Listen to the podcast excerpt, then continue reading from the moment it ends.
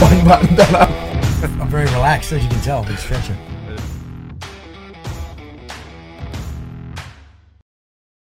Mate, so why the fuck would you come on board as an ambassador for Swiss 8? What was the draw card, mate? Um, oh, Suts was the draw card. If I'm being honest, And a good looking one. No, I, was, I wouldn't go that far, but uh, if I'm being honest, it's it's more just um, I think that there's a lot of charities out there or uh, organisations doing things that maybe have a alternative motive um, without slagging people off. I just felt like that um, what you guys were doing was was good and that it was something that I wanted to align my brand with that I'd built over the last decade as an athlete. I felt like that um, it was heading in the right direction. I watched a bunch of people um, from distance. I use the app and stuff like that, and I just felt like it was uh, it was something that I could align myself with that that fit my values and and fit my um, goals, especially now that I've got a gym. So, yeah. Because you went out, you were ex 2RAR, uh, went to Afghan. Second to none. Uh, wow.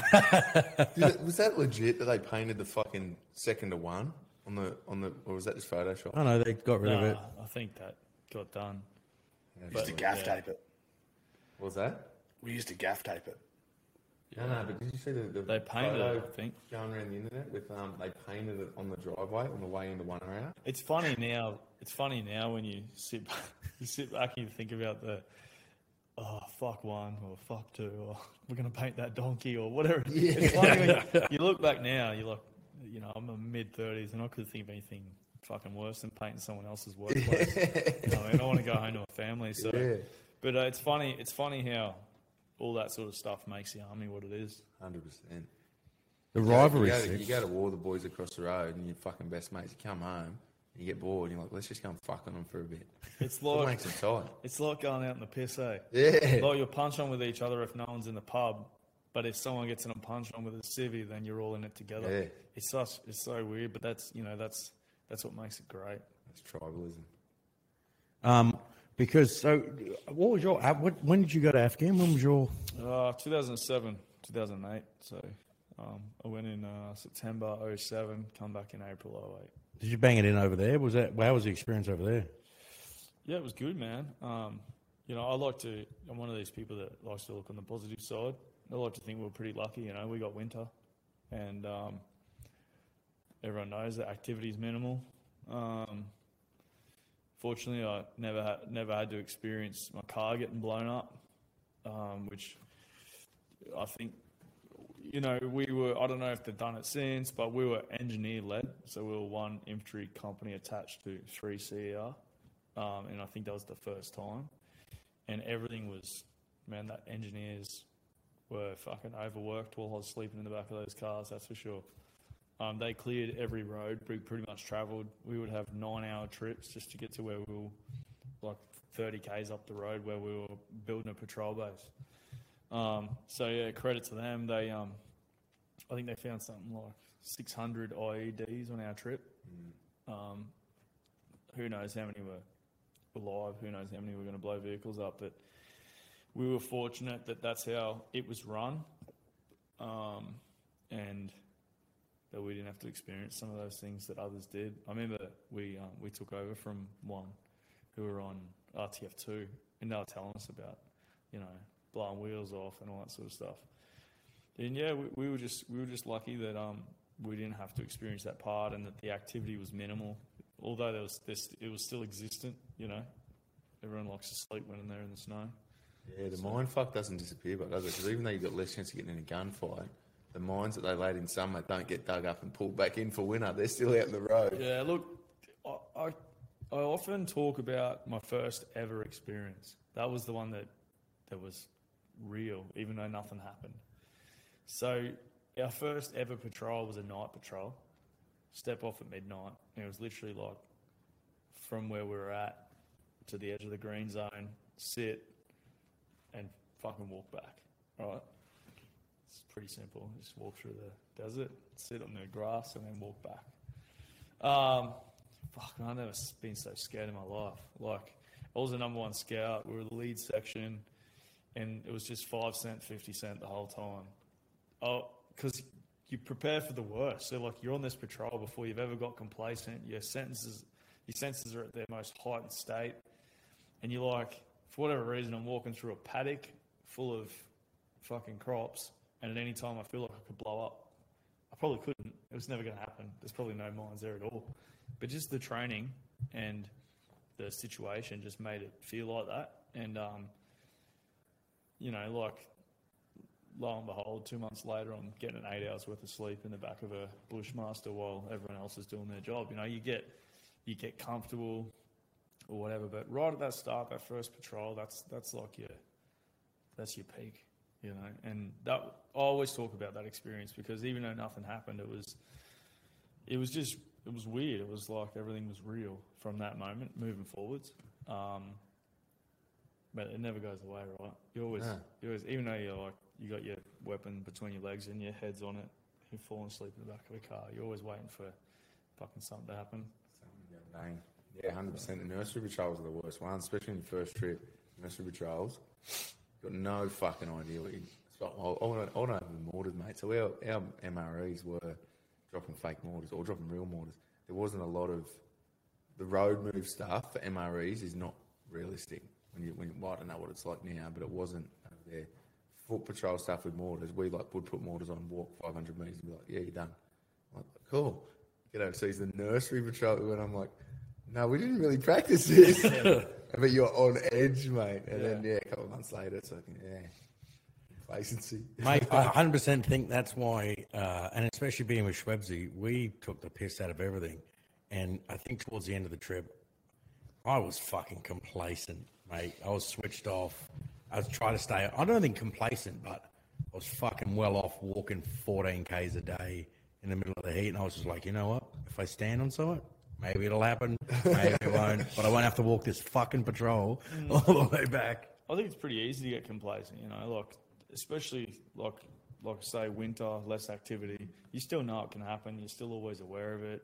I think it's a subconscious thing to have heightened senses, but you know, on the surface, it's like, oh, fuck, I'll just have a sleep here. Mm.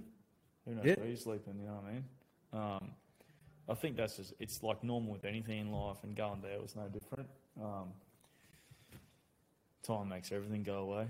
Well, it's just normal, I think, because you, you, I mean, for me, before I joined the army, watching Hollywood movies with like six soundtracks and special effects, I was like, fuck, it's going to be like that all the time. You get over there, there's no soundtrack, there's no special, eff- you're just like, Well, Hey. I, I guess like the other thing is like, um, you know, we got contacted just before stand to one night, and they fucking stand to for like five hours, and so like, even though your, your senses are heightened and you're at war or whatever, I'm like, really? Like, can't we just stand? Look, nothing's happened for 20 minutes. Let's just fucking go to bed. You know what I mean? Like, five hours later, it's 10 p.m. I'm fucking standing in a pit that the excavators are dug, thank God.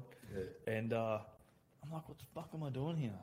Like, I'm standing here for nothing. They're, they're gone. You know what I mean? Like, they're going to shoot me like four hours later. And if they do, like, I'll get up then. Do you know what I mean? But it's like in the first week, I would have been like, nah, let's, let's stand here for 12 hours, you know? But in the last week, I'm like, all right, boys, they're, they're packed it in. Let's go to bed.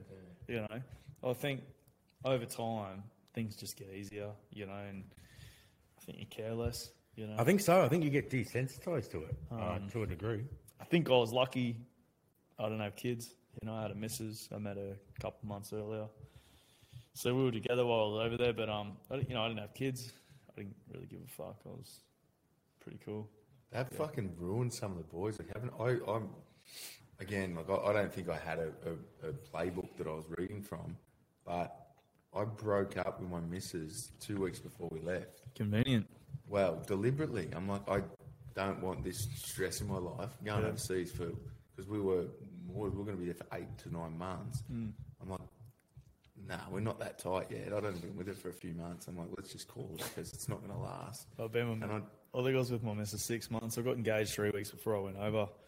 Thankfully, Oh, we're still together, bro. It's been 14 years in April. We're still together there. It's been Oh, 14 cool. years in April, so um, she's a good egg. Um, she she made she made damn sure because my mates are making plenty of jokes about her taking me for a ride. You know, like the the normal shit. You deploy, you make eighty grand tax free. You come home and it's all gone. Or there's Yeah, a pool in your backyard, one or the other, backyard that you rent. So, um, it's it's like that's that's a true story, by the way. Oh, we'll hear that next. I Yeah. heard it. Yeah, there's a there was a there was a chick that surprised her partner with a pool in the backyard, but it was actually a rental. So It was a DHA house, mate.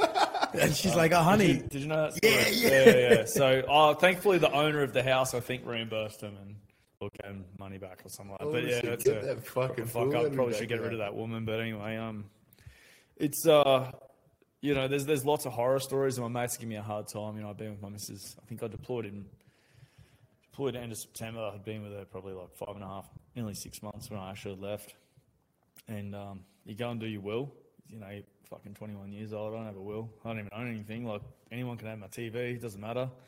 But um, but you know, you're gonna have money in the bank when you come back while you're away. So if anything happens, you gotta have your will in place. And I went to do that. She's like, "Fucking, don't you put my name on anything? Make sure you, you know, I had my mum's name on everything.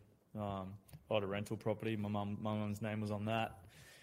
Um, so she made the best, her best effort to disengage herself from everything that gave her any financial benefit should anything happen to me. And kudos to her, man. That's that's a pretty, it's a pretty good thing to do. Yeah, it's a good sign. Um, so come back and uh, oh well, we've got a kid now, so she's going Yeah. nowhere, bro. No, the, the flip side was the boys that went over with Miss, and this is all I was thinking about when I broke up with this chick. The boys went overseas, and they were going on like patrols all day, potentially getting fucking IED'd or, or shot at, coming back in, ringing their missus and having a fucking argument. I'm Yeah, like, bro. You don't Yeah. need that in your life. Yeah, mate. we we had a few like you know mishaps here and there on the phone, but at the end of the day, you know they're stressed, you're stressed. yeah, Fucking is what it 100%. is. Pass. Call me back later. Yeah, Get off the phone. Ah, Talk to you in three days. We had a few times, mate. Oh, one of our medics was literally doing the same thing. Literally just got on a a, a big tick, and then he's like, gets back, Mrs. blows up like, "Yeah, I'm fucking leaving you." And he's like, "I'm kind of busy right now." But uh, I'm like, "Oh, off you fucking go, mate!" Like, Yeah, you it's- fucking It's just one of those things, you know. I, yeah, it's fucking weird. I I think some people, like in your situations, for instance, it's you know it's not a bad thing. I think like I often look back and think that me and my missus could have done things different. Like two months before I deployed, we moved in together. Fucking paid rent and phone bills while I was away. Like what for? For nothing really. She was living somewhere and I was living on base, and we moved in together because we wanted to live together. But we should have waited like eight more months. You know, there's there's things you can do better, but um, I think that you know, um, if there's something there and you're together, and that's that's the way it is. Like you're connected. Well, nobody knew what the fuck. Like you're saying, like you should have known. Like Snake should have known better, but we didn't deploy. You were doing. You did RTF two, right? Three, yeah. Three. So What, sorry, what year was that? 2007. 2007. Yeah. So it was only the third rotation uh, over yeah. there. People have gone to Timor, mate. And we'd been in the army for what a year and a half. Bro, a I year. joined the Yeah, army August 2006. 21st, 2006, Yeah. and September 28, 2007. I was in, in the Middle East. Ah, so I, already- I, I was lucky. I went straight from um, when we finished IETs. You went to straight Timor, right? Yeah. So I That's remember that. that's a little bit more of a slow like step up. Well, still peacekeeping at that time. Mm. Not too bad. Yeah, I mean there was it was just we, we after hit that like that six third hour like, rotation, you know, like there'd only been five, seven, and then one, and then two. Like that was the only rotations that had been over there. It was um, a bit different to fucking the last rotation as well. Yeah, still there, but like the last, Yeah. you know, um, MRTF and that that went over there. Patrol bases were built. We did the hard work, so Yeah, hundred percent. I heard the stories as it slowly escalated. Like the one of our boys that were there just before we were telling stories to our trip when we went over about what it was going to be like, and we got over there and like they were they were still sleeping in fucking shell scrapes. I'm like, yeah. oh, it's beds in now, boys. yeah, or when we went there, we were sleeping in like felt lagers, shipping containers, Yeah. reinforced shipping containers, but um, in bunks, and we had some good sigs over there, so we uh we wired them all up and played Call of Duty on our days yeah, off, good. twelve on twelve, max player, and uh, I um. I didn't know how to gamble before I went to the Middle East. I don't know anything but fish and snap, but uh, I left. I left um, Afghan knowing how to play fucking poker. That's for sure. Yeah, Um, which was good and bad. But um, no. you know, downtime's playing cards and throwing US dollars on the table and um, playing Call of Duty, and then it's all on. Otherwise, so it's pretty cool. So you get back from from the game, and then you stay in, or you got out, or what's the transition into punching people in the face for a living? So I um I did martial arts as a kid, and then um, by the time I had deployed, it was probably like four or five weeks before the end of my deployment. I um I slid. I can't even remember now, but I slid down a fucking slope, rolled my ankle, got um some scans done over there. They're like, oh, your trip's almost over. Just stay here. Um, still walking around and doing whatnot, but I just did some local patrols. And then um, when I got home, I had some leave, and then I had an ankle surgery straight away. Um, had a Rico done, and um, after that, I was like, uh, fuck, I was kind of just over infantry, you know, just that, just shit, you know, like when, when you when you're not outfield, and you're not deployed, you should be at home with your family. If you ask me, um, you know, um, I feel for the guys that have got kids that never see their kids, but you know that's that's the job we choose, um, and I was kind of over it. Um, so I was doing my rehab and I was going to the gym all the time. The two, obviously, the infantry battalions had their own gyms there, so I was going to the gym all the time. And I got to know the PDI there pretty good. Uh, he got me on a CFL course. Um, I decided that I wanted to be a PDI. I got me on a CFL course. I Why the fuck would you be? no, no, You well, might as well, well, said you're an MP, mate. no, it's fuck, that is actually it's interesting you brought that up, but um, I've had more coffee dates than you've had morning workouts, mate. Trust me. um, and mine were all paid for. So um, so it's interesting that you that you brought that up. But I um, you know, I went and did my CFL course. I think I finished second. You know, they do the student merit. It's right under that. And um, when you do your CFL course, like I guess a few of the courses you need when you transfer to different um, corps in the army, you need um, you need to finish, and then you get a recommendation. And so with the PDIs, some some will just get you know recommended for unit PT, some will get um, recommended for OJTs and potential PDI course, and then some will get recommended for. So mine was something along the lines of recommended for the next available PDI course. So I go back to the um, to the battalion after that course. I did a sub one junior leaders course that they give to everyone now. Um, gift. and uh, I did that, and that's the two courses you need to transfer. And then I just had to buy my time. And thankfully, um, Kingy from the from the gym, the PDI there, he got me transferred from like I was in, I think it was like Delta Company or something, but it's like the rehab platoon because it was rehab my ankle, and then everyone had gone to Timor. And so I was like, oh, fuck, I'll get these courses done while everyone's in Timor. So I think that kind of helped me. Then when I finished my courses, he um, he got me changed to ops, and I worked out of the ops and um, just worked in the gym for six months till the next course came up. Just took PT courses, uh, PT sessions, and cleaned the gym. And um, pretty sure he just wanted to bitch for a bit, so I just cleaned up after him. And we worked out every day and fucking had fun, man. And um, in that time after my surgery, uh, while I was rehabbing, don't tell him. While I was doing a rehab and I was MEC downgraded, I was kickboxing. Oh yeah, it's good for your ankle rehab. Yeah. So uh, I was working on my mobility uh, in my ankle, um, focused on my boxing. Uh, but you know, I I didn't know like really. I was 22. I was uh, eat whatever the fuck I wanted. You know, there's a KFC outside of base. Used to sell out a chicken, bro. You know, so um, I eat whatever I wanted, uh, do whatever I wanted, and then all of a sudden I'm 12 weeks on the lounge and I put 13 kilos on. And I'm not educated in the sense that I played sport my whole life, did martial arts my whole life, played rugby, but I'm not educated on how to eat right. You know, I'm not eating kangaroo sausages and broccoli and covering it in avocado or olive oil. I was literally eating McDonald's and fucking washing it down with Doritos and maybe a few beers in there. Um, and I needed some guidance. Uh, that's not, not really in the army. So I reached out to um, Ian Bone, who, you know, So I was going to ask if he was an influence. so I reached out to Boner. He um, he obviously um, instructed on our IETs course, but then he discharged, and he was fighting, and he was um, coaching at one of the local gyms, and I said, "Look, man, you know, I need, I need help. Fucking don't know how to eat right. Don't know how to train right. I've been lifting weights every day, chest and tries, back and biceps, shoulders and legs, six days a week. That's all I do, you know." And uh, standing He's up, like, yeah, that's what we Yeah, do. yeah, I'm right. standing army workout, Yeah. chest, tries, back and buys, shoulders and legs, Three day split, twice a week. yeah.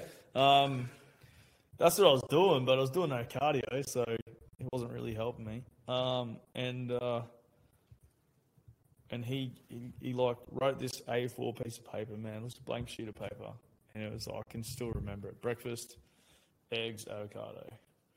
Morning tea after your workout, uh, green apple, protein shake. Lunch, go to the mess, eat chicken and as much salad as you want. Being army, he knew it was at the mess. Hmm. Can't even lie to him, right? Afternoon tea, banana or an apple, protein shake. Dinner before you work out was chicken and green vegetables only. And that's fucking what I ate, man, for like 16 weeks. I joined the army at 87. I came out of Kapooka at 78. I started training with him at 98 and 16 or 18 weeks later, or 75. So, lightest I've been since I was like 17 years old. Um, and then uh, I guess like you could say MMA spiraled from there. You know, that was that was the start of it. I went to him to help me. I knew what he was like. You know, he's he doesn't take shit. He'll see right through it. He'll tell you how it is. I went to him. I did kickboxing five nights a week, and I did chest and tries, back and buys, shoulders and legs six days a week. and uh, nothing changed. And yeah, man, that's that's what happened, you know. And, and that was like when when you're nearly 98 kilos in my frame, you're not running. You know, like the idea of going for a run to pass your BFAs, it just hurts. Do kickboxing, it's not running. You know, it's, you need to find another way to achieve the same goal, which is to burn a certain amount of calories in a short period of time. And so, for me, kickboxing was it because I'd done martial arts as a kid, and it made sense, and it was easy, and even being, you know, overweight, it was it wasn't daunting. You know, for most people it's daunting, but I'd been there and done it. So it was easy and that's um then I had a couple of kickboxing fights and he taught me into doing jiu jitsu, which at the time seemed like a very ridiculous thing to do. Um, rolling around the ground with another man. But um I did it and uh, I had a fight about six weeks later and um being an infantry soldier, you're ten foot tall and bulletproof and prepared for the worst in your life. And this fucking guy dismantled me like I was a 12 year old kid, man. Dude, it was, it was, um, you know, we talked about it. We're like, keep it on the feet, kickbox with him, keep distance, you'll be right. He's a brown belt in jiu jitsu. He's just going to try and take you down and submit you. Now, knowing what I know now, man, fuck, I should never have had that fight. um, he, um, there's one thing you don't do in a fight, and that's pull guard and spend time on your back. But um, to my credit, I was striking well. I lasted probably two minutes, and then he fucking jump guard, hit me with a sweep on the way down, got in a mount. I punched off my back, which you never do either, and then he submitted me with an armbar. And it was like all in the space of 30 seconds, I went from being 10 foot tall and bulletproof to being buried. And um, it was crazy. And uh, I switched my training from five nights kickboxing to five nights jiu-jitsu and two nights kickboxing. And about and that was an amateur fight. And about four months later, after that, I had my first pro fight, and I went six and zero in in MMA as a pro initially. And that's that's where the addiction started, and chasing the UFC started, and um, here we are today talking about it. So, yeah, that's that's the story. How do you go about getting into the UFC? You get managers and Um, some guys don't have managers, but you just need to have the contacts. Um, you know, I had the contacts with the guys at the UFC. Um, but if you've got a manager who, who manages other athletes, then you kind of like they're like a trusted source. Do you know what I mean? Any athlete can reach out to a matchmaker, but the matchmaker would be like, oh, fucking fuck this guy, kind of mm. thing. But if you've got a manager who's got three other athletes in there, then they've already got a relationship. They're going to trust that that person's bringing in someone who can actually fight. Um, everyone wants to be in the UFC, so they probably get three, four thousand emails a day of athletes going, "Oh, you know, you can have my services."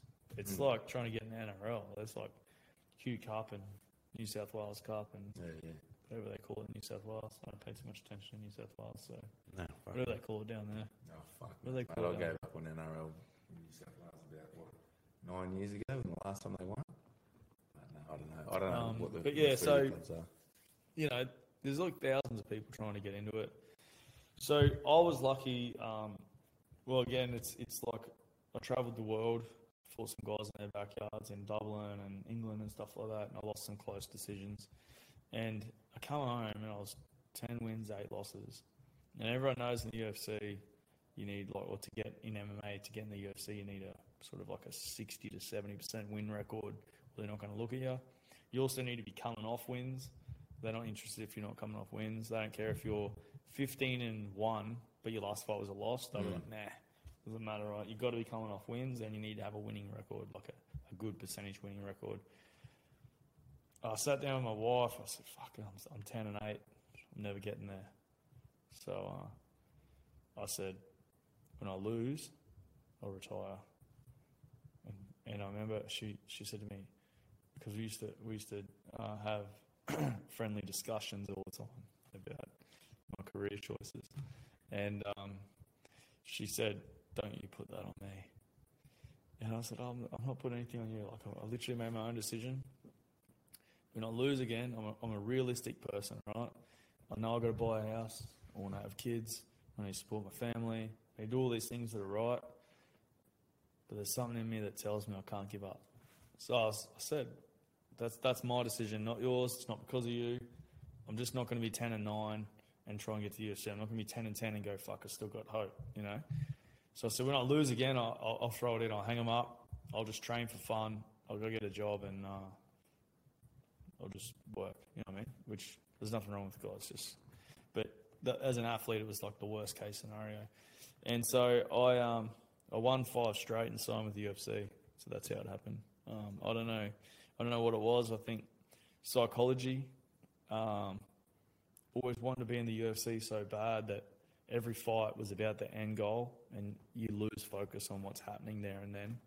Um, that could be a bit of it.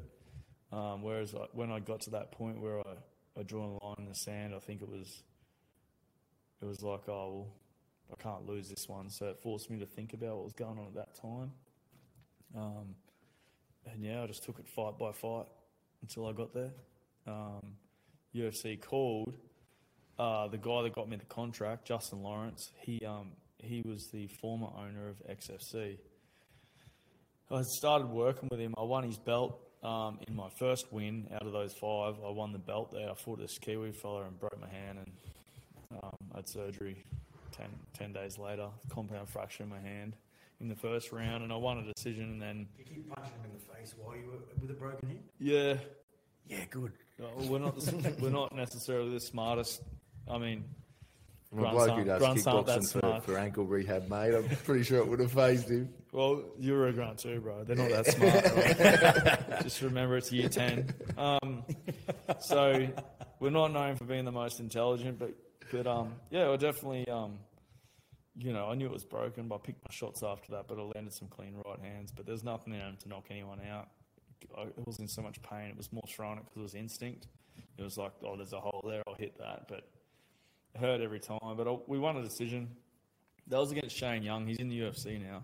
Um, good, good young guy, super respectful. I cornered him in his next fight. Um, helped helped corner him with his coach in his next fight. Held the bucket. I think I'd probably just say that. I held the bucket as a water boy for him. But um, really respectful guy.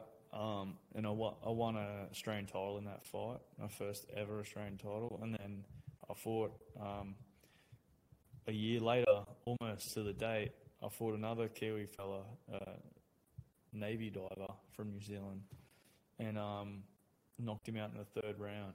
And because I'd won the belt, then defended it, so I had two titles from that promotion. The guy that owned it was in contact with the UFC, and they reached out to find someone to fill in for Abel Trujillo, who had some visa issues for the Brisbane card like three weeks later.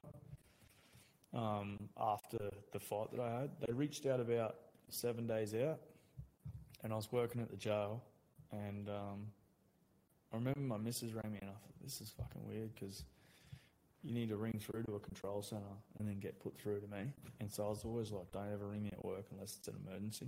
Send me a text or a blog when I get back in the car. And um, I get this fucking phone call and they're like, oh, your missus is on the phone. I was like, oh, no. Worst case scenario, right? What's happened? And she just goes, Oh, hey, listen, Justin Lawrence rang me, something to do with the UFC, wants you to ring him. Here's his number. I rang him back. He said, Do you want to fight next Saturday? And I was like, What kind of question's that? And, uh, and the next question he said was, Can you make weight? And I said, Of course I can make weight. I've never missed. And he said, Yeah, that's what I thought. I've already said yes for the contracts are coming through. I literally printed my UFC contracts and everything out at work, signed them, and sent them back to him from the jail. Um, from the, you know, I scanned them at work and emailed them back, and that's when I signed the UFC. Um, How much weight did you have to cut in seven days? It's funny because I instantly switched my mindset to how do I get rid of those two meat pies that I just ate. But, uh, I, just, I was just, uh, you know, I fought a few weeks earlier, so I was still like in a bit of a downtime kind of situation where for the first two weeks I was like, yep, I'm going to stay in shape, stay ready. I'll be around 80 kilos. I can sort of cut 10 in a week. And that's all water cut. So it's not, there's like a science to that. So it's not 10 kilos, it's just taking water out. But I, um, I thought oh, I can still make weight, so I'll, I'll be sweet. And, um, and then I got about two weeks out from it, or a week and a half out, and I was like, oh, fucking never ring me now. So it was like a Friday night, smashed a pizza, drank some beers, watched the footy. I think there was like a warm up game because it was March. And then um, the Saturday, I went to work for a 12 hour shift. I ate a brekkie roll on the way to work. I was at work just drinking coffees with the boys. And then I went and had a couple of meat pies for lunch at the mess. Um, and yeah, fucking probably about 1 p.m. He rang me and he's like, Oh, I rang him back and he said, You're in. So um, I had two tins of tuna in my bag, and that's what I ate for the rest of the day. And then I ate tuna and avocado for the rest of the week. Um, like six tins of tuna a day with avocado and drank like 10 litres of water a day. I cut 12.8 kilos. And I made weight. Um, like I told him I would. Uh, it's a, it's a crazy story in itself, man. Um, I cut weight for about. So obviously, I got down to about 5.9 kilos to go by the time I got 24 hours out from 12.8. And um, I remember my, my teammate saying to me, Fuck, bro, that's awesome. Like, you cut this in 24 hours all the time. And I'm like, Yeah, but I didn't lose six kilos of weight. I lost water in that as well. So I said to him, I'm, I'm kind of hydra- dehydrated already. He was like, Oh, yeah, that's true. So that morning of the weigh ins was uh, Saturday morning. And on the Friday morning, I went jumped in the sauna. I cut like three kilos. I thought, fuck, this is all right. Came out pretty easy. So I, I relaxed the rest of the day. And then um, at night, I was sort of confident it would come off, but kind of shitting myself at the same time that it wouldn't. I didn't want to be that guy that misses weight. Like, I always pride myself on being a professional. Missing weight wasn't an option. Um, it What are the ramifications for missing make weight? weight or go to hospital? That was my mentality, right? And which is a shit mentality to have, but it's, that's that's my mentality. I'm a professional. I make weight or I go to hospital. Twenty percent, bro. I would have lost like I got paid ten grand for my first fight. I would have lost two thousand dollars. Not much, considering I'd already set my sights on making weight or going to hospital. Two grand's nothing. But the but the UFC take it kind of personal. So it's like if you miss weight, it's it's like a kick in the guts for them. Um, and a lot of guys will do that on their first fight. They'll take the fight, miss weight, pay the pay the twenty percent, fight, and then know that they're going to get another chance. But I just that wasn't me. I just couldn't do it. So I um I said to my teammate, let's fucking go and start cutting weight now. So it was like probably nine o'clock at night. I went up to the sauna, jumped in the sauna, jumped back in the jacuzzi, jumped in the sauna, jumped back in, jumped in the sauna. Did that for about two hours. I was like, fucking. Got down to about uh, 1.2 kilos, just over a kilo to go. I said to him, let's change because you sauna or bath, you know, hot bath, there's like ways to do it. I said, let's change from the sauna and go to the bath because the different stimulus for the body will mix it up. So we go down, man, it's like midnight. At 4 a.m., I still had 400 grams to go. I'd been going in and out of a hot bath and wrapped myself in a sauna suit under towels and blankets for four hours. And I was laying in my hotel room. I'm under everything. I'm looking up at him and I go, bro, I've never felt like this before. You need to call the ambulance. And, uh, and he looked down at me and he goes, It's all right, man. I got you. We know first aid. He'll love it. He'll love it. But we tell the story all the time. It's funny as, bro, we got you. We know first aid. So there was two of them there, um, helping throughout the night. One of them was staying with me in the hotel and helped me cut weight. The other one came in to help just for the weight cut. And I was like, instantly, man, I was at peace. Like that's trust, right? First aid's not going to say shit when you're taking 13 kilos Yeah, of fucking water and fat and snake bites. yeah. Um, you know, and uh, but it was crazy, man. You know, I, I, I like to think I, I just get into a mindset where I'm like, no, I've got to do it. I don't complain about it. When he said to me on a timer, he goes, okay, back in the bath. I'm back. I crawl back to the bath. I get in. When he says get out, I get out. He drives me off. We get in a sauna suit. We lay down. I lay there for an hour. And I just do it as he was telling me. And then when he said to me, I, I know first aid, instantly I was like, okay, I'm all right then. and uh, and then um, he just said, look, man, you've been awake for 16 hours. I think we should have an hour's sleep and then we'll wake up and cut the rest of it. I had to be on the bus at 7. So I was like, oh, okay, no worries. So I tried to sleep for an hour, which could have just been me passing out for an hour because it's pretty wrecked. And um, we woke up and uh, and he said, "Let's go check our weight." We went and checked our weight. The scales were gone. I was like, "Fuck!" So I went back up to the sauna and uh, he went and got all my shit for my weigh-in because you have to wear Reebok stuff and stuff um, to meet the requirements of the UFC and their sponsorship. So he went up to get all my stuff, which was already packed because I got OCD, so it was all ready to go, stacked how I had to wear it. And um, and we he went to get my sauna suit and I was in the sauna and I sat in the sauna for an hour and um, we knew that I had 400 grams to go. I sat there for an hour and then we, we went back and he had to get something out of the room. So I laid outside the check-in area where you check in at a desk and you go through. The scales are in there. I was laying on the ground, half dead, and he goes, "I'll be back in a sec." So he goes up. By the time he come back, I checked myself in and stripped off. I jumped on the scales and I was fucking like 0.2 of a pound underweight. I was like, yes, I made it. Like it was the worst experience of my entire fighting career. Um, but I made weight and it was like the biggest relief. And then I had an hour bus ride to the weigh-ins. And I remember slipping in and out of consciousness in the bus. It was, um, you know, I don't ever recommend it. I don't let my guys cut weight like that. Um, but you know that it's the fastest growing sport in the world, and with that comes you know science and studies and everything else. And there's guys out there like the Fight Dietitian now that help guys cut weight safely. Um, there was things I did, like I reached out to it to a nutritionist, and she told me to do certain things for that cut that week that didn't make sense and wouldn't make sense now. Um, you know, at the end of the day, I made the weight. I probably did like a lifetime's worth of damage to my body doing it. But I made weight, and for me, I can sleep at night knowing that I remain professional and I remain a man of my word.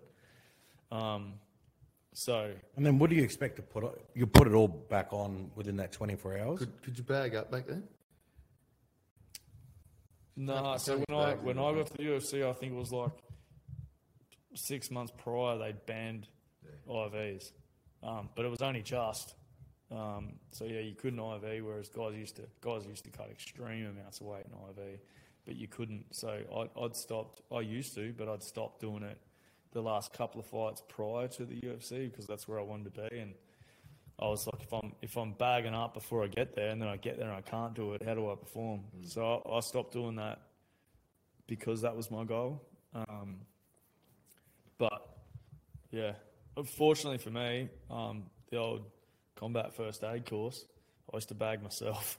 so um, I go to the raid the training store, the training room, get all the out of date IVs, and They're still good, mate. they're still good. That's just all. There's just the date's just a guide, bro. Like I never Yeah. got sick from It's it. like milk.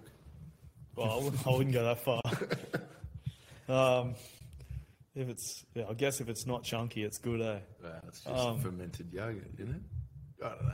That's your we'll get there, mate. I don't know. I don't know. So about how that. did you you, guys how have do lost you me. put it back on? How do you put it back on? But man, I just um, I drank water and drank fucking Powerades and Hydralyte, and uh, I was sick for hours. And but I got it back on. I was probably seventy eight kilos the next night, um, which is about what I want to be when I fight mostly, somewhere between seventy seven and seventy eight. So I try. Normally, what I would try to do is you don't want to take any more than ten percent out during fight week, five percent out in the last twenty four hours. That's like a, a good guide. So normally I'd go into fight week around 78 and then I weigh in at 70.8 so I'd take about 7.2 kilos out and then I, the last 24 hours I want to be somewhere around 73 74 and that's a real easy cut a few kilos in the sauna um, but um, then I just pop back up to my start at whatever you're going to fight week at is what you should enter the cage at So you get what's it? Twenty four hours. You, you weigh in, then you got twenty four hours till you fight. yeah roughly yeah, yeah, that's right. Um, so Do many fucking people die cutting? Um, I think, um, I think they've had well, they had one in ONE FC, so that's why ONE FC changed it to hydration testing and no water cutting. So they changed their weight classes. So basically, what they did was they took the names of the weight classes and moved them all up one. So like seventy point eight was lightweight and seventy seven was welterweight. Now seventy seven became lightweight. So that forced anyone who was already a lightweight stayed a lightweight by name, but they just went up a weight class. Um, so every lightweight went up a weight class. So is, is the argument not at the moment if everybody's doing the same cut and everybody's putting weight back on the next day, why don't you weigh them 20 minutes before the fight and everyone just walk around at their fucking fighting weight? Because fighters always look for a way to cheat or a way to get an advantage. That's the athletic. Oh, 100%. That's like there's, a- there's. That's like an athlete mentality: is how do I get an advantage? So jockeys without get cheating, after the race, right? Not So what they do as with- they go in the cage. Yeah. So what they do with fighters now is you weigh in 24 hours earlier, then you weigh in when you get to the event, and then you weigh in after the event. In the UFC, when they, well, they've got like the the ability to do that. A lot of the local shows don't have the ability to do that. Yeah, But I know like one of the local shows now, they weigh you at the event. So they can get a gauge of how much you cut and how much you put back on. Mm. And then they just put things in place to say, listen, man, last time you, you weighed in at 70 and you weighed 84 on fight night. You're not fighting at 70 anymore. and you killed a kid. yeah, you know, so that's that. The UFC's been doing it for a few years now because I think like 2017 when I was fighting for them, they- they started doing that. And it's just all they did initially was they were just calculating data. You know, they were just trying to find out how much people were weighing in at, how much they were putting on, and what they weighed after the fight to see how much they would lose in the fight. Um, and then from that, there was a few guys like um, Drew Dober, who fights in the UFC. He uh, he cuts like 30 pounds during fight week, man. So he he goes into fight week at 83 kilos, weighs in at 70.8, and fights at 83 kilos. So that's the same weight class I was in, and I get back to 78. So the guy's still got a five kilo advantage. So there's guys that can do that, you know. As far as weight cutting goes, the more muscle you got, the more water you can remove, because the more glycogen holds the more water. So, um, yeah, the, the more muscular guys are, the more weight they can cut. So they actually have an advantage, probably in strength and size. Um, yeah, it's, That's it's the science part that I don't understand. it's a crazy in- in- world, man. From what I understand, like you, how, how does how does having extra water weight or extra? Well, I guess if you've got muscle, then yeah, I, I get. What, So if you've got muscle, then you hold more water. So you can take more water out. So on fight night, when you both put your water back in and you're back at your sides, the water becomes irrelevant because you've actually got five kilos to more normal, body yeah. mass. So, um, but I don't know, man. Like I like fighting in Japan, and I like the old school no weight, no weight classes. Like if I had my way, I'd have an open weight fight before I finished my career. But COVID wrecked any chance of that because Yeah. Japan's about the only place that'll let you fight a guy that's 140 kilos. so that's where you went after the UFC. You went to Rizin, yeah, Ryzen? Risen, Ryzen. I say Ryzen. Yeah, well, tomatoes, I saw you put that stuff up on socials, man. There's some good. I love it, man. in there. The, the best thing about Japan, like, um, and I, I got a highlighting moment actually that illustrates it. But the best thing about Japan is it's a samurai culture, so they just they love martial artists. So when you go there, like you don't even need to be Conor McGregor, you get treated like it. People are lined up at the lift waiting for you to sign their shit and take photos. I spent an hour and a half. Um, so you know, like the stadium's got all these levels, and you go out and get a drink or whatever. I spent like fucking an hour and a half. My team's standing there next to me, laughing at me because I'm just taking photos. And there was, but like I swear, like when one when one was taking a photo, two were lining up. This fucking line went like it must have went around the stadium at one stage if you put them all there. And um, but I love it. It's like um, like Ian was with me at the time, and he said to me, "This shit doesn't last forever." Sign every single piece of paper they give you and take a photo with every single person who wants a photo, because this shit will be over in two years' time. And um, he always says a lot of cool stuff that makes sense. He's the master of being humble. Like I didn't Yeah, get he- to know him that well, but he, he was. says a lot of fucking cool shit Yeah. that that makes sense. And while I was there and I was like, man, I'm I'm like an hour into taking photos of these people. My feet are getting sore. I just came out here for a drink. Um, and he's like, man, this literally this shit doesn't last forever. You need to you need to make the most of this. And um, you know, I'm I'm always humble and respectful like that, and I would have stood there anyway. But it's nice to have someone in your ear that just puts it in perspective. Um, but yeah, they really treat you like they treat you like a martial artist, like a like a king, and so I really like that. Um, and uh, don't get me wrong, I like the UFC and I like the um, I like uh, performing in front of noisy crowds and crowds get me going. And the louder the crowd, the less I think about my game plan, and the more I just stand there and brawl, uh, which is a running joke between me and a couple of my teammates. So they start with sparring, they start making crowd noises because they know I'm just going to brawl. Um, so it's it's always a running joke. But um, I was over getting ready for the Daron Cruickshank fight. I think I think it was the Cruickshank fight. It could have been it could have been the next one, but I'm pretty sure it was the Cruickshank fight. Three thousand people. You hear a pin drop, man. Um, Japanese MMA crowds are like golf crowds. yeah, right. Like you do, you, like someone does something awesome, and you hear this like, it's like this little patter clap. You know what I mean? Um, and so it's it's really it's like a real respectful thing, and like there's kids in the crowd. Like there'll be families watching martial arts over there with like a three year old asleep on the chair next to them. It's literally it's like part of their culture. They just love it, and um, I, I, have I've done my walk to the ring.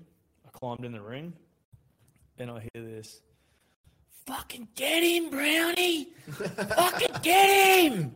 And I was like, what the fuck is that? And I turn around and a stadium of 30,000 people, there's two drunk Aussies about 14 rows back, and they're just hurling shit at me. eh? Fucking get him, Brownie! And I was like, that's the difference between the Western culture in combat sports. It's just bloodthirsty. Like, knock him out, like, stop them from hugging on the ground, ref, stand them up. And then the Japanese culture where they can appreciate someone putting their hand in a good spot because they understand the martial arts of it. You know what I mean? Um, and, you know, it's the difference between a, a boxing crowd and a golf crowd. You know, they can appreciate the shot. That's what they clap at. They don't need to scream, punching because they know it's coming and they can understand how it was set up. And so I really, I really like fighting in Japan. It's it's different. Um, it's a different experience to anywhere else in the world, and I think anyone in combat sports should really strive to experience that at least once. So what's the? Do you take much damage? Do you feel different after a fight? I've never been in a fucking UFC fight, mate. I've been in pub brawls, but Did you feel different? day different in, afterwards? day out. Did you feel different afterwards? Well, it depends on how many times I blocked with my fucking head, I suppose. But uh, yeah, man, yeah. Usually because you just got thrown out, eh? um, so, yeah, I mean, like they all vary, you know. Like if you have a fight, so I never threw up after any of my fights or before. Uh, for the first six, you know, I was six and zero, and like I always say, ten foot tall and bulletproof, no fear. I was young, and then um, I had this fight that I always think that it was because the fight wasn't over. Like it was stopped by the by the corner through the towel end, which is really rare in MMA. But um, Their corner or your corner? uh, their corner through the towel end, and um, I beat the fucking shit out of this guy, and there was cuts and blood, and it was it was filthy. But I went straight out the back, man. I sat over the toilet and just power spewed for like 15 minutes, and I think it was just adrenaline, but it was it was like the fight wasn't over in my head, like I was still going, you know. Um, whereas when you sub someone, it's kind of like the fight's over, you have an adrenaline spike, and then it, you calm down. But it was like I didn't see the ending and it just stopped. Anyway, ever since that fight, now I get nervous. So they always say nerves are good. I never used to get them, but um, after that fight, um, you know, now I've got this process where I understand where the nerves are going to do and where they're going to go and what's going to happen. And I wrap my hands, my palms get sweaty, and then I know that I'm getting ready for a fight. And then I warm up, and then about 20 minutes before me fight, I go to the toilet and I just belch and dry reach, just like, "Ugh," and like nothing comes up. My whole body cramps, and it's almost like my muscles, like the adrenaline or something's going through them, mm. and everything cramps "Ugh," that. And then I'm like, I'm good. I walk out, and my coach is like, You're good?" I'm like, "Yeah, I'm sweet." They know that I've just been in there doing that, and then they know that it's like now part of my, it's now Routine. part of my routine. Like I just belch and dry reach, and then I'll walk to um, I'll walk to backstage ready to go, and I'll do it again three or four times, and I'll choke on my mouth guard, and um, they go, "You good?" I'm like, "Yep." And they're like, "Yep, sweet, he's good to go." it's like part of my routine now. So, um, and then after the fights, it just really depends, man. Like my fight in Sydney, um, when I fought Frank Camacho and we won fight of the night um, at UFC Sydney, I had all these good intentions on going to a cocktail bar and just drinking whiskey all night. And um, I sat in the lobby of the hotel, um, numb, like just numb. Like I, I didn't have any emotions. I had no feelings. I couldn't sleep. I couldn't stay awake. It was like the fucking weirdest feeling ever. So every every single fight feels different. Um, every there's no one feeling that you get after each fight. Um, funny enough, I didn't take any damage, whereas the fight in Melbourne, which was the one before that, um, I broke my broke both orbital walls. So broke the orbital walls in both eye sockets, broke my nose, and broke my uh, snapper tendons in my wrist. So I did uh, one eye socket and my nose in the first round. I did uh, my wrist in the second round and my other eye socket in the third round. I won a split decision, and I went backstage. They put me in an ambulance, took me straight to hospital. Four hours later, they operated on my nose. Um, they didn't find anything wrong with my wrist until six weeks later, when the swelling went down. They realised that the tendons were snapped. Um, but I couldn't pick up a paper cup at work and drink a coffee because it was too heavy for my like I had so much pain.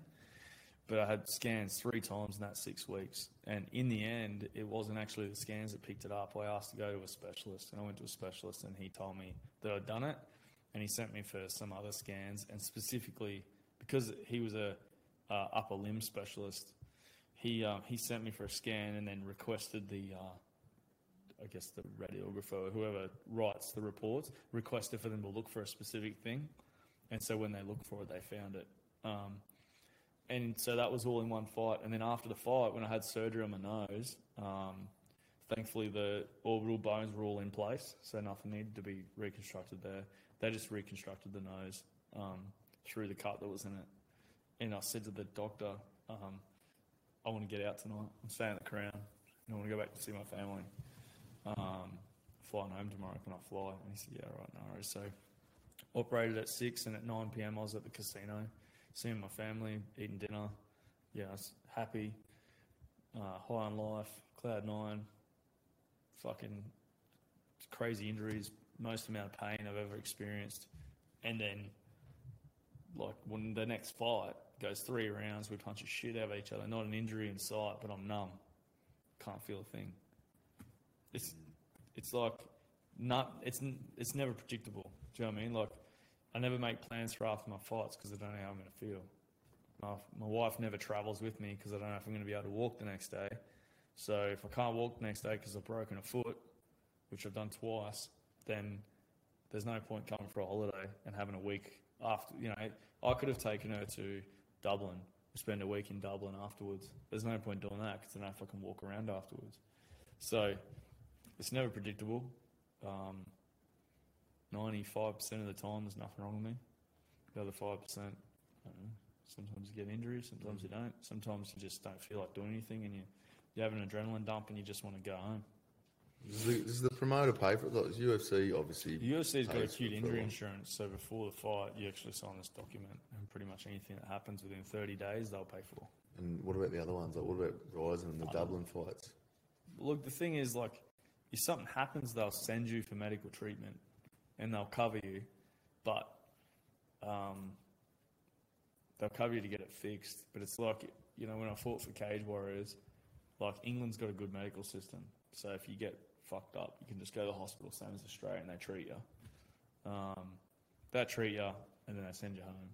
Uh, most of the promotions, if you, you know, say, look, fortunately it never happened, but say something happens in England, I need to stay there for three weeks. Most of the time, the promotion will look after you. They're not going to leave you stuck in England without Yeah. accommodation. You know, most of those promotions will be like, okay, well, you know, we got somewhere for you to stay, or we'll pay for an apartment. You know, it might not be a hotel room. They might put you in an apartment, which is a couple hundred bucks a week instead of a couple hundred bucks a night Yeah. but they generally they look after you on most occasions. Um, I've been pretty fortunate on most of my travelling trips that I haven't I haven't been too injured. Most of my injuries have come from my fights in Australia, whether it's been local or whether it's been in the UFC, and I've been looked after every time. So, like credit to the UFC, like they look after athletes, man. Like a lot of people talk shit about them, and you know, oh, the money's shit, the money's this, the money's that. I always, I always look at it like NRL players used to complain about pay while they were fucking laying bricks all day and smoking darts and drinking piss while they were mm. training twice a week. And they were always complaining about pay. But 30 years on, people are getting paid a million dollars a season. Mm. You know, MMA is young. I get it that they need to complain about pay because over time it will, it will get better. But at the end of the day, it is what it is now because we're in this era of MMA. And in 20 years' time, the era of MMA will be different. Conor McGregor's purse will be standard. Do you know what I mean? Probably not. But like, like you know, like 100 grand will be like your first fight in the UFC, not 10. Because time, with time, everything develops. Um, and I know you've got to complain to get that traction, but I also think a lot of athletes fail to realise they need to make the most of their opportunities. Um, I worked a full time job the whole time I was in the UFC and my whole fight career, and I used that full time job to support and develop my personal um, circumstances. So support my family, buy a house, all that sort of stuff. And I used my UFC money to make the most, which is why I have a gym now that I that I own and stuff like that. Because you know I, reinvested the small amount of money we make in this era to better my life, and I think that a lot of them fail to do that because they think, well, I spent ten years living on UFC money. At the end, they go, well, I've got nothing to show for it.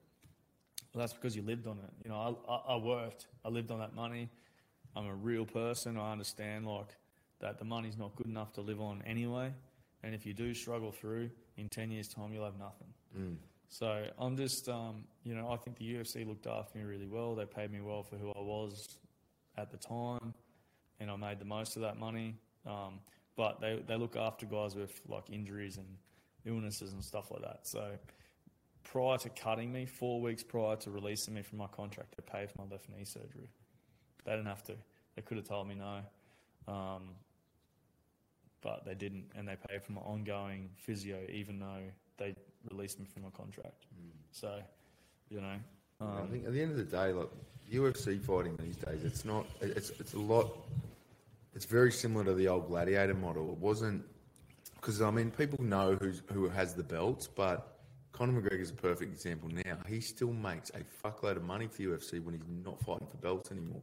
It's not like footy where you're climbing a ladder, playing the whole season, trying to get the grand final at the end of the year.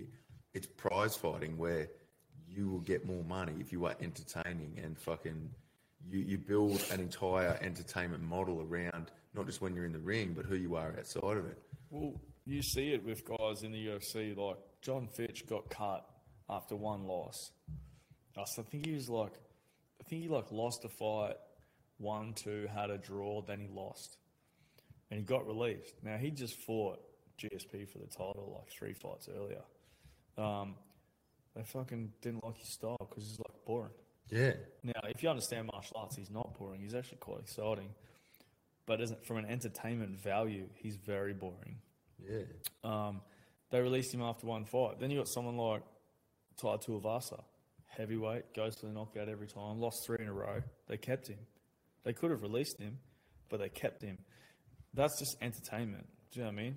Be It's kind of what UFC keep is, you around isn't it? It's, it's like WWE, but you're actually going to get fucking hurt Yeah. when you're in the ring. I, I look at like Jess Clark. I don't know. Did you ever roll with her much in Yeah, I trained with her. No, I trained with her in Brisbane for a few Oh, years. Oh, did ya? I talked to her Um, a fair bit. Yeah, well, she's coming. She was an ambassador when we first kicked off, so I was mates with them when we were in Townsville, and then um, kind of lost touch last year. But she's coming back on this year, and she's. I think she won her last fight, but she was out for ages, and they keep her on because she's fucking entertaining. And out out of the ring, she's not just relying on being a UFC fighter. She's she's building a personality, and a, A brand. brand around herself. And that's what you Well, that's do. fucking smart, man. You got to you got to build your own brand. You know, whatever that is. Um, I got to the UFC when I was 31, and I'm no under no like. I, knew that I wasn't going to make millions, so make what I can make, get out, make the most of it. You know, if I got to the UFC like Jake Matthews, I think was like 21 or 22 or something like that. Um, that's different take your time, build a life, get yourself 100, 200,000 dollars a fight. I think he's about to have his 15th fight in the UFC. So it's like I was at an age where I, I didn't have that opportunity. So it was build the brand, make what you can, get out and use that brand to build something else. Um, and you know, I've been fortunate enough to do that. And there's a lot of people out there doing it now.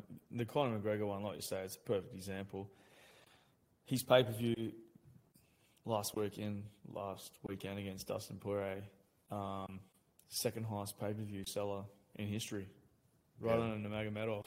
Now, like, Under. think right under than the Nurmagomedov fight. I thought it was over. I thought, wasn't there a fucking clip No, going no. round of, No, of. Um, So- Dana White talking? No, to, so Nurmagomedov versus Conor made the most amount of pay per views. It was like over two million, two and a half or something like that. The one on the weekend predicted 1.6.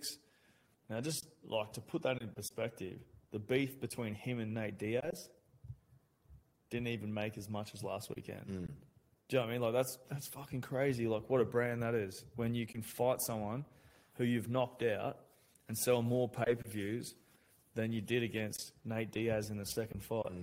That's that's that's what you call building your brand. and he lost, and his next fight will He'll still make will more. be just as big. His next fight will be like someone like uh, you know either Diaz three or Poirier three or something like that, and it's going to make probably another 1.8 to 2 million Yeah. pay per views. Yeah, And it's people not call even him arrogant, man. I'm like, arrogance is one thing, but when you can back it like that, is it still arrogance, or are you just running the fight game? Yeah, yeah, I don't know. So who's um, like I, I, I I'll be honest, like I fucking love watching UFC, but it's always big name fighters that I'm watching because I, I, I dumb cunt when it comes to following UFC properly. Who are the Aussies to watch at the moment? Jake Matthews has got to be one of them. Look, man, Jake Matthews, I think's on a three fight win streak. Um, but he's young, man. You know, like he he's got time on his side. He takes times time between fights. I follow him on his Instagram. He's always doing bicep curls in his garage. Yeah, he's probably doing the old workout, mate. He, he joined the army, didn't he, for a bit? I think I think he did, didn't he? Probably yeah, as a reserve. Probably doing back and biceps, shoulders. Doing chest and back and biceps, shoulders and legs. don't do that, Six mate. days a week, three day splits. Um, but he's always he's always in his garage doing curls. Um, if he's listening sometime soon in the future, he might need to do a few more. But um, but yeah, you know, he I think he's one to watch. Um, you know, and the other ones are pretty obvious. Um, you know, you got Volkanovski's the champ. Um, he's an Aussie for all those Yeah, Kiwis we've out there that are talking trying to claim him. to get him to come on as Um, an ambassador for a bit. But And then, uh, and then you got, um, you know, Adesanya. But the city kickboxing team in general, they got they got a good model. You know, most of them are strikers with good high level defensive wrestling. Um, not many of them wrestle on the ground, despite the fact that they they all can and they can all grapple as well. Um, but they don't because they can just keep knocking people out. But um, I think I think Jake Matthews he he's a he's a solid one to watch, man. He he'll do good things. He's got time on his side, um, and uh, Jimmy Crute, Jimmy, Crute. So Jimmy Crute is um, he's light heavyweight. Um, I think his only loss in the UFC was to Misha Cirkunov, who out wrestled him. I could be wrong, but I'm pretty sure he's finished every other opponent he's faced in the UFC. So he- he might be like 10 or 11 and 1 now, maybe even 12 and 1. Uh, he was undefeated when the UFC signed him. And uh, yeah, he um, he's super exciting because he's a good grappler, but he trains, um, he's a really good kickboxing. Um, man, he goes for the finish every time. Yeah, Uh, he's got an exciting fight coming up soon too. I think he's fighting. I think he's fighting Johnny Walker, who came in as a hot prospect, jumping around, doing flying knees and all sorts of weird shit. Um, so I think he's fighting him soon. Maybe I could be wrong, but I think he is. And uh, so yeah, him and Jake Matthews definitely two good ones to watch. Um, both young, both up and coming, both got what it takes. Um, and uh, I think I think everyone should watch out for Tyson Pedro's return. Yeah. A man, a man that has two knee surgeries and goes through what he's been through and then comes back. Doesn't doesn't just uh, doesn't just come back just Still hungry, Yeah, yeah. He's going to come back hungry, man. He um he just announced yesterday that he's having a baby. And I love that family. Hey, they're, they're awesome. And uh, he just announced yesterday he's having a baby. He's had two ACL reconstructions. He's had two years off. Prior to that, I mean, he tore his ACL fighting Shogun Rua, like big name veteran, pride UFC veteran and legend, and he tore his knee in it. But I think I think I, I watch all his training. Now I reckon he'll come back and he'll burst back onto the scene. Man, he's young. He signed with the UFC when he was four and zero, um, and not many people do that. Most people got a lot more experience. So I think I think he'll come back real good. Yeah. It's good. Any, any chicks? Is there any? There's um. Any chicks? What was it? No, it's in Any like chick fighters to It's watch. one of our guys. Eh? Any chicks? No, it's well, yeah, it's kind of always Better than been two, mine. I suppose. Two, Any ne- dudes? two never had to ask.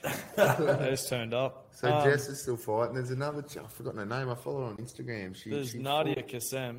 She was fighting. I don't know if she's still in the UFC or she got There's released. a chick who was a champion of another promotion. Came across and fought. She lost her first UFC fight to. Megan Anderson's Yes, fighting Amanda Megan Nunes. Yeah, is that Um, coming she's up? Is fighting for the belt in seven weeks. Um, bold prediction: she will knock Amanda Nunes out. Ooh, that'll that'll. I mean, she's on the map, but that'll She'll knock her out. Put her in the middle. Of the Bold map. Fuck, prediction. All right. There you heard it here first, Mark, mate. There mark it down. Mate, mark it that'll down, be boys. on. Don't put the house on it, just Well, the shed. Don't put the house on it, just the shed. Instead of So, so, like um, these stocks will be backing, mate. Mate, Mate, better shot back in fighters, I think. I'll, I'll, I'll tell you how she loses. The same way de Randamie just lost to her. She'll just get wrestled. So Mananers will take her down, won't submit her, and just fucking lay on her for five rounds. That's what'll happen. Or Megan Anderson will be the tallest and longest range fighter that Nunes has fought, and she- and she'll knock her out. That's the, the only two ways the fight goes, in my Go opinion. to the first, mate. Mark that Put the house on it. I mean, the shed, not the house. Don't put the house on it. Just the shed. The garden shed, by the way. Don't put too much on it. Anyway. Good to go. That's UFC. And your gym, mate. What's going on at your gym? Yeah. Whereabouts is it? Oh, I'm about to blow this Brisbane MMA scene up. Um, man, we um, we are on Leitchs Road in Brendale. I won't give you the address because that shit's about to change. Is this, oh, this is the current one. Yeah, so we're, we're in Brendale. Um, man, we, we've got, you know, a 100 square meter CrossFit set up and a, a 200 square meters worth of MMA area. Um, we're about to go to a new building. Um, we're just in the very early stages of moving, of like legal side of it, not the actual moving part. Um, but it won't be long, man. And um, I'm confident we'll be the, the biggest martial arts and fitness kind of gym, martial arts orientated gym in, in Brisbane, if not Queensland. Um, but more importantly, I run a martial arts community. I don't run a fight gym. Um, I'm really proud of the amount of people who have joined the gym. You know, guys in their 40s joined the gym, lost 20, 30 kilos, feeling the best they've ever felt in their life. That's what it's about. It's not about producing the next Conor McGregor, um, although that'd help with my marketing. It's um, it, that's not what it's about. You know, for me, it's about giving back to the martial arts community and providing people what martial arts has provided me, which is a, a solid um, mental health out in my life, um, and that that's that was always the goal, you know. And um, we've kind of grown into the facility that we've got now. I I took on that that risk without a single PT client, you know, um, and now we've got a very solid member database, and um, we're ready to move. We're gonna we're gonna hire a couple of PTs. We're gonna build a coffee shop, and um, we expect that it won't be long before we have a physio and, or an EP working there as well. And we'll be able to provide those services for you know the local person to get fit, the person that wants to learn martial arts, the person that needs to see a physio, um, or more importantly, I shouldn't say that, but just as importantly, um, the you know the veteran that can't get out of their house, um, we're, we're going to set up we're set up the coffee shop so we can we can set up a solid weekly catch up um, to get people to get people out. So I built my business off the back of me being a veteran and, and being in the UFC to provide martial arts to people, but more importantly to provide to provide a, a community that got around each other without judgment. Um, and I think we've done that. So um, yeah, we we um, we're pumping, man. We've we've had seven guys fight since we've been open. We've been open twenty months. Um, out of those seven guys, only one of them had fights prior in MMA. Um, so the others have all they've all had fights out of our gym for the first time. Um, so that's exciting. You know, like being a fighter myself, it it really attracts me to the fight scene. It's um it's, it's easy, but um, there's a bigger goal there, and that's just to provide an environment that makes people want to get out of it every day. Hundred percent, man, and that's the, the the old RSL model. Like the RSLs were there so that veterans could go and hang out and talk shit, and that was the mental health program, just hanging out. That's not really working anymore because That's young diggers don't want to go to RSLs and play They're pokies and yeah.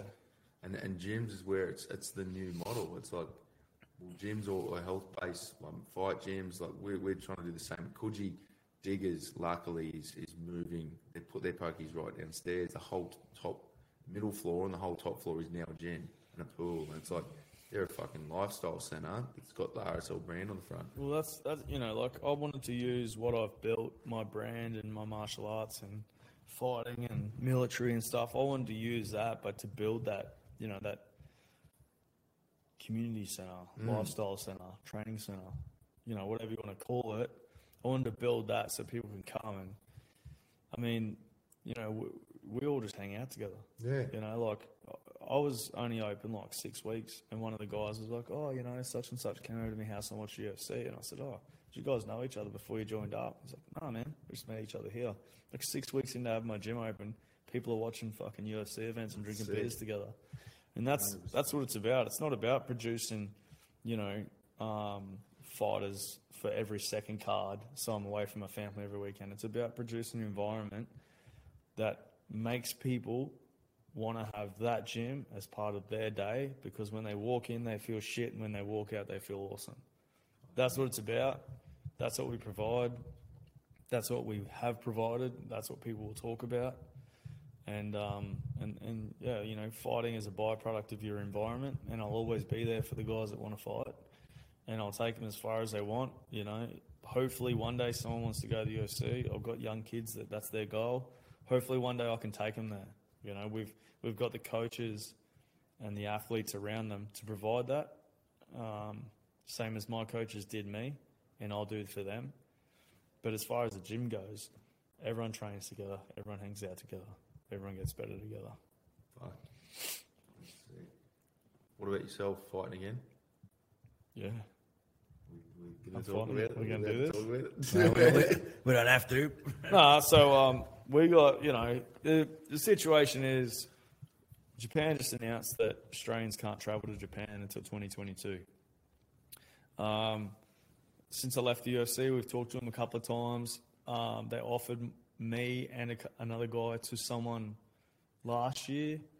Unfortunately, um, not last year because I was recovering from surgery. The year before, after I got released, unfortunately they chose the other guy, so I didn't get back in. Um, the next time there was a spot came up for for an athlete, I was coming off a loss. They said, "Oh, you're coming off a loss," so I can't really fight anywhere else. And and because of COVID, really the UFC is the only place where guys are getting active. Um, I don't want to fight locally because it doesn't make sense. You know, it, it, I can't lose. I can't lose money from my business or from working um, to make less money fighting because it doesn't make any sense. So, you know, we're, we're, we're working on a fight in Brisbane. Um, sometime, I can't say the dates because there's not many shows, but sometime in the next eight weeks, amount of time. right? uh, it might be nine, I'm not sure. Um, me and the opponent have both said yes. It's just the details. When the details, you know, Ross, don't be a sack. All right, just cut cut your purse in half. Let's just punch on. The crowd need it. My family and friends need it. My member database needs it. We all need that violence in our life, and so do you. so uh, you know, it's it's pretty, it's it's no, you know, it's all respect. Uh, Ross Pearson's a fucking stud. Um, you know, he was in the UFC for years, like a decade or more. Uh, he won the Ultimate Fighter. He was in the top 15. He's fought the who's who. He got robbed by the fucking Mexican commission when he beat Diego Sanchez. Uh, I've been a Ross Pearson fan forever. Um, Ross gave me advice when I was opening my gym. Man, it's all respect. But both of us personally, like in personal messages, have agreed that it's a good fight. We'd both love to make it happen. Um, you know, if the promotion can't make it happen, maybe we can get some sponsors on board and we can make it happen because, man, it is a blockbuster of a fight. It's something that I want, he wants, the fans will want. It's uh, it screams bloodthirst, Western culture fighting, not uh, grappling, heavy, hugging. Um, so yeah, and uh, you know it's it's a cool fight, and and I've asked a bunch of promoters to make it happen because we've agreed to it between ourselves, and and um, yeah, it's all respect, but um, unfortunately that it's prize fighting, man. The prize needs to make sense, or the fight doesn't happen. So, every, you know that's and that's fighting. Like you hear it a lot of times where people are like, "Oh man, he doesn't want to fight me." That's bullshit. The promoter just doesn't want to give him the extra five grand. Yeah. You know, like so. Um, but I know they got a business to run as well, so we'll just see what happens. But um, you know, Ross, cut your person in half, bro. Let's go. uh, so we'll just, we'll just see what happens. I'd like to uh, I'd like to fight one more time in Australia, and I'd like that to be my fight. And uh, and then and I'd like to um, just sit back and I could sit on that one. And um, you know, if big opportunities came up in the future, then I would look at them. But I could definitely sit on that one, man. There's, there's not many fights that I'd be happy to sit on, but I'd sit on that one. Okay. Mate, I've got, I've got to bounce out for a piss in a second. Wh- wh- How No, mate, I think that's fucking pretty good. We we have we have to get you back on, dude, because I want to deep dive your brain and the psychology of fighting and why the fuck you get in the ring with people. It's crazy, man. It was. I'm glad you took the time out of your day to come on, man. And it was always a pleasure talking to you. That's all right. Uh, Swiss 8. I'm here for it. Yeah, fuck yeah. way. We'll have, I mean, we'll have a chat after this, but um, I think the, the the borders are going to open up properly, hopefully in the next few days or whatever. We're going to spend a lot more time in Queensland. Are you from Greater Sydney? Hey, I'm from Newcastle, so it, COVID. yeah. Sorry, guys. I gotta get tested. Everyone gets tested. Um, you need to get tested when you hang out with us. they really exploit you with those That's a different don't sort of test, but They really exploit you with those tests, don't they? yeah. Have you had one? Invasive. Oh, yeah. man. They put up your bum, right? That's what happened Bro, to me. yeah. yeah, of course. But no, we. I mean, They went there's so from much- nose to mouth so on me. Yeah, They went I'm from gonna- nose I'm to gonna pull mouth this on back out of the gutter and then. No, legit. What's They- that? Nose Oh, nose to What? mouth is what you're saying. What were you Sorry. talking about? I took Johnson in my hand. I'm like, don't let him go there. Change the subject. no, man, they went, they swabbed the nose and straightened the throat. I was like, fucking hell. I was very, uh, yeah. yeah, I was, like, yeah, oh, mate. And then he told me I was a drama queen because I was rubbing my nose. I feel like punching him out. But anyway, he's a nurse. he's a nurse. I Can't do that to him. But no, we've got to. There's there's, some, there's a strong veteran community in Gold Coast, Brizzy, um, and we definitely want to spend more time up here. So I think sounds like what you're building in your gym could be the spot where we need to start. If we're going to do events or whatever, we'll come to we'll come to your gym and Man, it's there. It's going to be yeah, huge. put, put some It's going stuff to be huge. on. I can't go into too many details because it's not done yet. But No, no. But um, you know, it, it wouldn't even need to be done yet. But at the end of the day, it was my goal from the start was to you know get one place out, grow it, get another place out, grow it, and um, just make it make it what people want in their life every week, and um, that's what it's turned into. So um, it'd be awesome to have you guys out there next time, and uh, we can have a we can have a chat. I got um, you won't have to hold on to my microphones, bro. Nah. I'll attach them to the desk for you so you can. Well, we were going to get boom arms, but the uh, the finance got- director. like a charity, mate. We're on a budget mix. It's like we need boom arms because we've got boom arms like those swing arms at home kits when we do it from all around the place. He's like, mate, if we're going to get a proper podcast set up, you've got to get swing arms. I'm like, how much are they? And he goes, 80 bucks. I'm like, no, it's not, it's not the budget, mate. Uh, we'll get the UFC to sponsor the podcast. We'll be good to go. I don't sponsor their I think they athletes, mate. the other way, mate. Sweet. But Nah, nah. thanks for having me on board. Cheers, man. cheers, bro. Appreciate it.